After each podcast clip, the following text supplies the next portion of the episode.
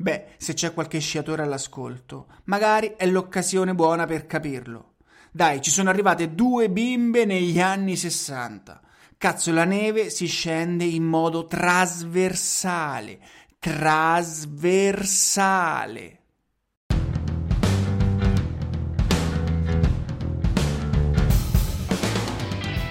Lo snowboard non è un semplice sport. Lo snowboard è un cazzo di stile di vita. E tu meriti di viverlo alla grande. Benvenuto in Come un Pro, il podcast dedicato interamente al mondo dello snowboard. Insieme scopriremo le 100 caratteristiche che ti permetteranno di godertelo veramente come un pro. Ciao! e bentornato o bentornata in una nuova puntata di Come un Pro, il podcast dedicato alla cosa che ami di più, lo snowboard ovviamente. Questa è una puntata che entrerà nella storia dello snowboard. No dai, sul serio, cioè dico in senso letterario, entreremo nel merito della storia di questo stile di vita che tanto amiamo. Sì, perché se sei qui vuol dire che ami lo snowboard. Ma non puoi dire di amarlo veramente se non ne conosci la storia. Per goderselo veramente come un pro, devi sapere da dove è nato, chi l'ha inventato, ma soprattutto cosa hanno fatto i veri pionieri per farlo diventare ciò che è oggi. Questi sono gli argomenti della puntata di oggi Partiremo dalla preistoria dello snowboard e arriveremo ai giorni nostri, con un focus particolare sulla storia italiana. Bene, non so tu, ma io odiavo la storia. Quindi non starò qui a raccontarti lo snowboard in modalità seconda guerra mondiale. Anche perché l'obiettivo di questa puntata è che tu scopra e ricordi magari almeno un 1% in più sulla storia dello snowboard. E conosco solo un metodo efficace, andare per aneddoti.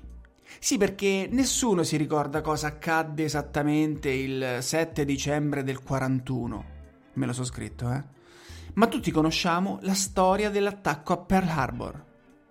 È sugli aneddoti che poggia la storia è sugli aneddoti che si fanno i film ed è sugli aneddoti che ho costruito questa puntata. Quindi partiamo. Yay! Primo aneddoto preistorico. Il primo snowboard fu realizzato da un tredicenne e come compito di scuola. Siamo nel 1963 ed un certo Thomas Sims realizza quello che molti definiranno il primissimo prototipo di snowboard. La cosa interessante è che questo ragazzo ha proprio 13 anni e lo fa per la scuola, nello specifico come compito di falegnameria. Se sei un grande appassionato di snowboard come me, sicuramente ti sarà capitato di vedere qualche foto degli anni Ottanta con leggende dello snowboard su tavole firmate Sims. Beh, sappi che senza quel compito di falegnameria forse le cose sarebbero andate diversamente.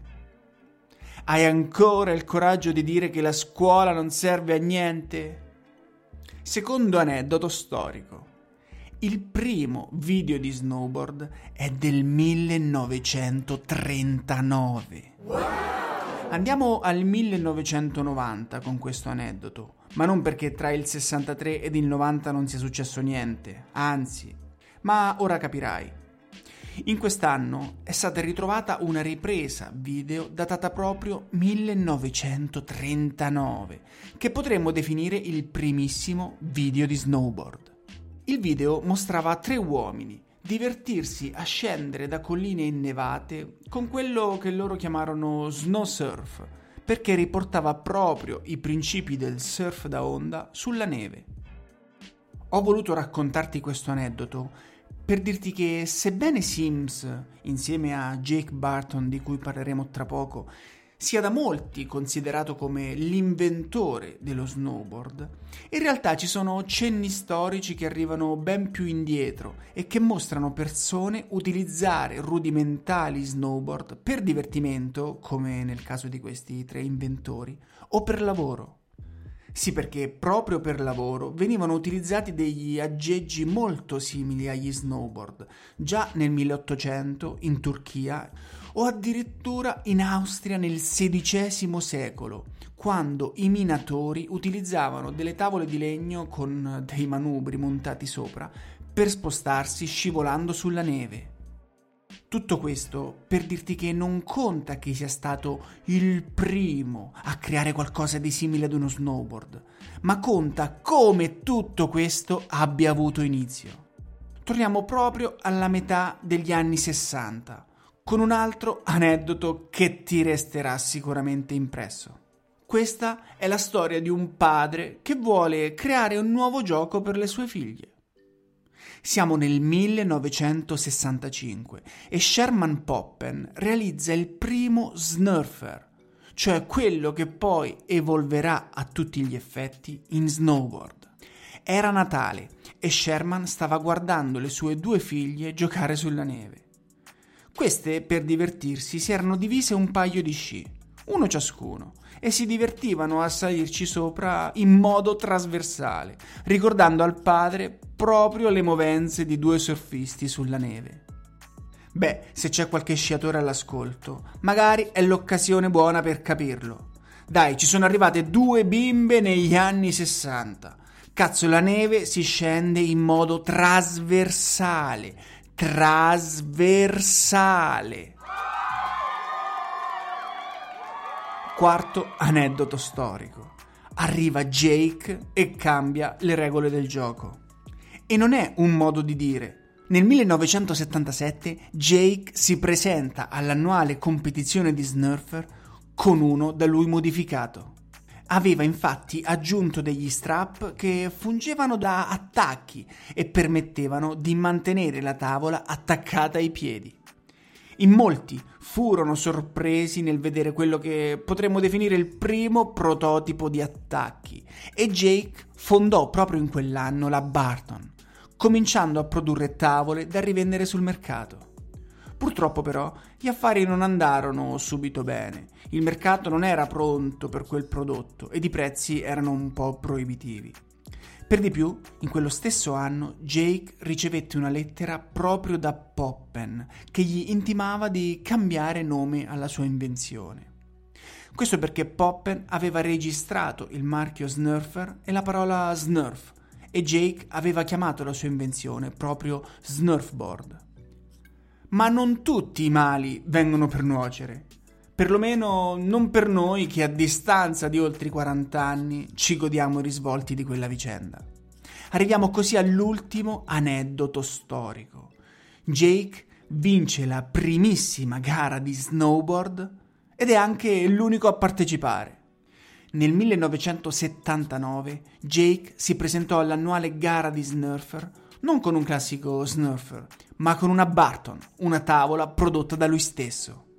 La tavola era evidentemente diversa dai classici Snurfer, non solo per la presenza degli attacchi, e inizialmente la partecipazione di Barton fu esclusa. Alla fine venne accettato, a patto però che partecipasse separato dagli altri atleti. Crearono così una categoria a parte in cui far gareggiare chi utilizzasse quel tipo di tavola, che però in quel caso era solo lui.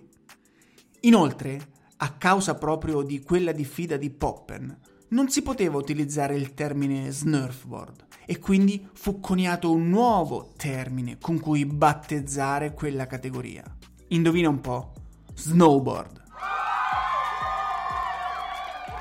Dalla nascita di questa parola ai giorni nostri, beh, ne passerà di acqua sotto i ponti. Ma non voglio stare qui ad annoiarti con dettagli e date su avvenimenti che sì, sono importanti, ma sono avvenuti lontano da noi, soprattutto dal punto di vista geografico, in quanto il palcoscenico mondiale dello snowboard è sempre stato in America.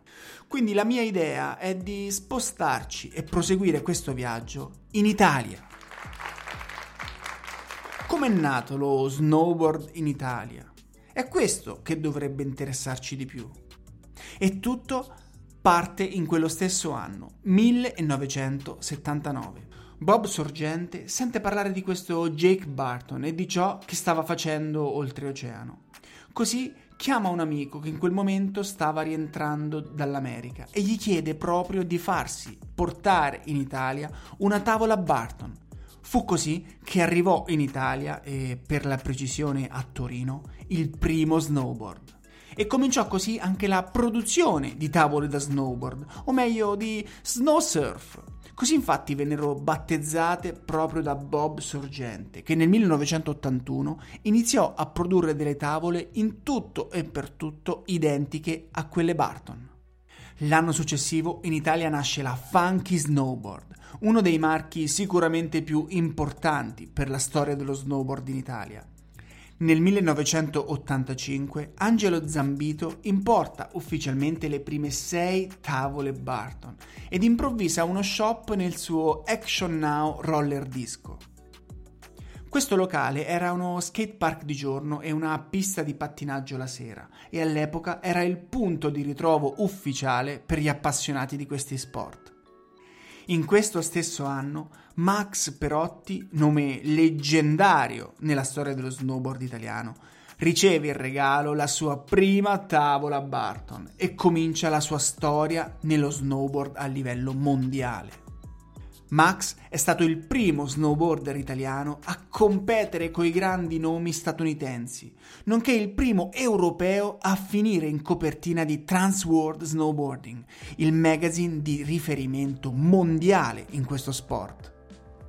L'anno seguente, nel 1986, nasce il primo snowboard club italiano, lo Snow Surf Club di Prato Nevoso, fondato da Dino Bonelli. A Prato Nevoso, nella sede del club, Dino ha radunato una collezione incredibile di pezzi storici, creando un vero e proprio museo dello snowboard, ancora oggi punto di riferimento a livello europeo nella storia dello snowboard. Nel 1988 nasce il primo storico importatore di snowboard dagli Stati Uniti, California Sport, che però non si limita semplicemente ad importare tavole No, California Sport contribuisce in modo molto attivo a scrivere la storia dello snowboard in Italia. Nel 1992 infatti lancia Drake Bindings, storico marchio italiano di attacchi, e cinque anni dopo, nel 1997, vendette Drake a Northwave, altro marchio italiano specializzato in scarponi da snowboard. Qualche anno dopo, precisamente nel 2004, fondarono il marchio Union Bindings e successivamente acquisirono una quota di Capita Snowboards. Ma torniamo alla storia italiana dello snowboard. Torniamo agli anni Ottanta e torniamo proprio in zona Torino. Sì, perché in quegli anni l'epicentro della scena snowboard è proprio Bardonecchia. Qui Alcuni pionieri dello snowboard, tra cui Andrea e Diego Grisa, insieme a Gianmarco Peri e al grandissimo Andrea Matteoli, detto Matthew, motivati dal film Apocalypse Snow, iniziarono a fare alcune sperimentazioni fai da te, che però non ebbero subito grandissimi risultati. Poi tra l'84 e l'85 riuscirono ad acquistare dei veri snowboard, fecero esperienza con questi strumenti sia in Italia che negli States e affinarono la loro tecnica fai da te. Riuscirono così a creare degli snowboard molto più performanti e veloci e proprio questi strumenti permisero a Matteoli di conquistare il titolo di campione europeo di Super G nel 93, due gare di Coppe del Mondo e svariati titoli italiani. Ma la vita per gli snowboarder a cavallo tra gli 80 e i 90 non fu così semplice e lineare come l'ho descritta io in un minuto. Anzi, fu proprio in quel periodo, tra l'87 ed il 98, che la situazione in Italia si intrecciò parecchio. Nacquero federazioni, uscirono direttive, divieti e leggi che complicarono molto la pratica di questo sport. Nell'87 nascono rispettivamente l'AISN, Associazione Italiana Surf da Neve, e SISN, Scuola Italiana Surf da Neve, con lo scopo di promuovere la diffusione di questo nuovo sport attraverso gare e soprattutto l'insegnamento. Si organizza così il primo corso maestri allo Stelvio. Subito dopo però arriva una direttiva della FISI questa direttiva stabilisce che solo i maestri di sci che avevano fatto un apposito corso di formazione potevano insegnare lo snowboard. Inizialmente la direttiva venne aggirata attraverso la creazione di una figura ibrida, il cosiddetto accompagnatore di club. Però nel 1991 tutto viene stoppato definitivamente attraverso una vera e propria legge quadro. Questa legge stabiliva che solo i maestri di sci potevano insegnare lo snowboard, in quanto lo snow era una specializzazione dello sci e non una disciplina a sé. Beh, che dire, qua non posso non fare dieci secondi di silenzio in onore di tutti quelli che hanno dovuto subire questa situazione.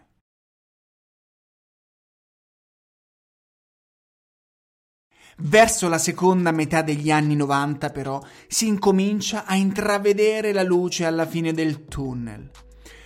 Nel 96 la FISNE, Federazione Italiana Surf da Neve, ex AISN, cambia finalmente nome e diventa FSI, Federazione Snowboard Italia. E finalmente compare anche ufficialmente questa parola che amiamo tanto, snowboard. Infine, nel 1998 tutto si sistema. La regione Trentino finalmente ufficializza il ruolo della terza figura, ovvero il maestro di snowboard, che va ufficialmente ad affiancare il maestro di sci alpino e sci di fondo.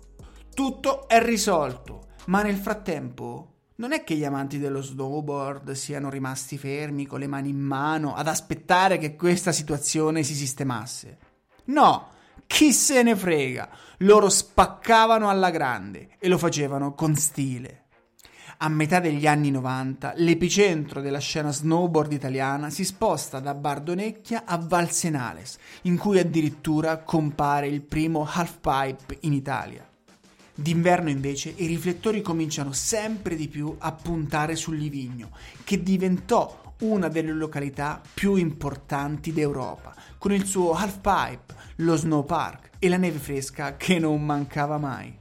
Compaiono in questi anni alcuni dei nomi italiani più importanti del panorama snowboard mondiale. Nomi come Giacomo e Filippo Cratter dominano la scena snowboard rispettivamente nelle competizioni con Giacomo soprannominato lo stallone italiano che attualmente allena la nazionale svizzera di halfpipe e nella produzione di foto e video di altissimo livello con Filippo che è l'attuale allenatore della squadra freestyle italiana. Il cognome Cratter è storico per lo snowboard italiano, non solo perché entrambi i fratelli sono stati alla guida della nazionale italiana freestyle, ma soprattutto perché proprio Giacomo ha portato in alto la bandiera italiana nell'halfpipe, sfiorando il podio olimpico a Salt Lake City nel 2002. Pensa che perse quel terzo posto per un misero 0,1. Giacomo è stato il primo a fare un 1260 in un half pipe e per un periodo il Cab 1080 era chiamato il Cratter Flip. Questi sono alcuni dei principali avvenimenti che hanno scritto la storia dello snowboard in Italia. Tutto quello che è successo dopo possiamo chiamarlo presente. Lo stiamo vivendo ed in parte lo stiamo ancora scrivendo. Oggi lo snowboard italiano sta registrando sempre più successi e proprio quest'anno ha raggiunto un nuovo traguardo conquistando la Coppa del Mondo per Nazioni. Mai nel passato lo snowboard italiano era arrivato così in alto. Ma ora torniamo al motivo per cui ho voluto tenere questa lezione di storia. Come dicevo prima, se ami lo snowboard devi conoscerne le origini, soprattutto quelle italiane. E se solo riuscissi a ricordare uno degli aneddoti che ti ho raccontato oggi, avresti fatto molto più di quell'1% che in ogni puntata cerchiamo di fare. Come sai, dopo ogni lezione arriva un'interrogazione. Chiaramente non posso interrogarti davvero, ma voglio lasciarti alcuni secondi per autointerrogarti e ripensare ad una delle cose di cui ti ho parlato oggi e che prima non conoscevi. Ripensa a quella parte di storia dello snowboard mentre io mi faccio un bel sorso da questa incredibile e favolosa tazza.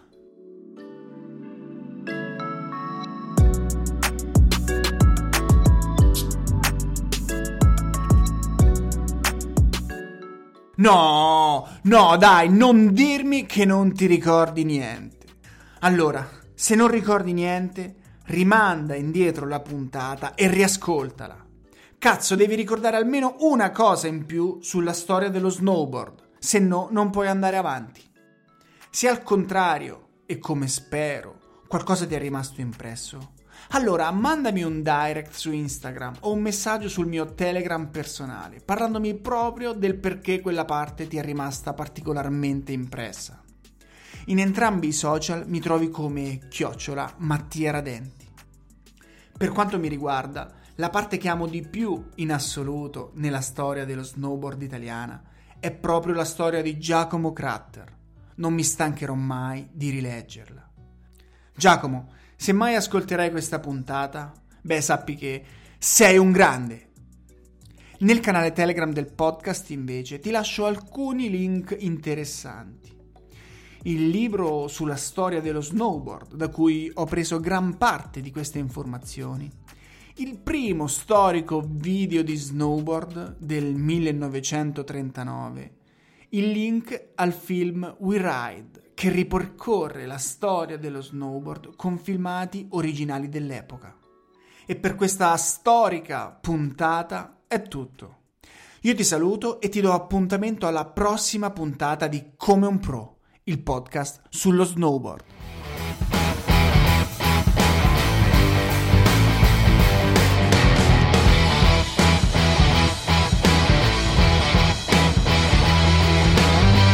Dimenticavo, se ascoltando questa puntata noti qualche imprecisione nei fatti che ho citato, sappi che non è colpa mia, ma delle mie fonti, quindi non prendertela con me.